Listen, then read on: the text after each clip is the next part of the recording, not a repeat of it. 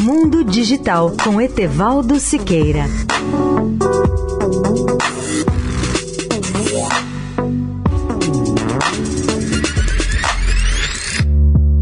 Olá, ouvintes da Eldorado.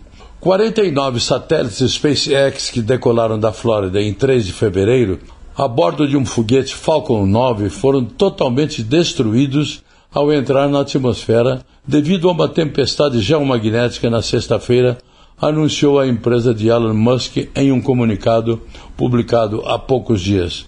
Os satélites deveriam fazer parte da constelação Starlink, destinada a fornecer internet do espaço.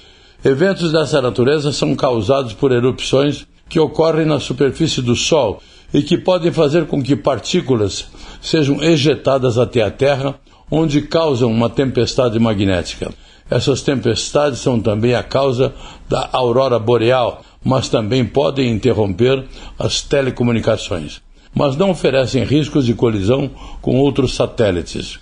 Para contrariar o efeito de resistência induzido pela tempestade magnética, os satélites foram colocados em modo de segurança, explicou a empresa mas análises preliminares mostram que a resistência em baixas altitudes impediu que os satélites saíssem do modo de segurança para iniciar suas manobras de elevação de órbita, continuou ela.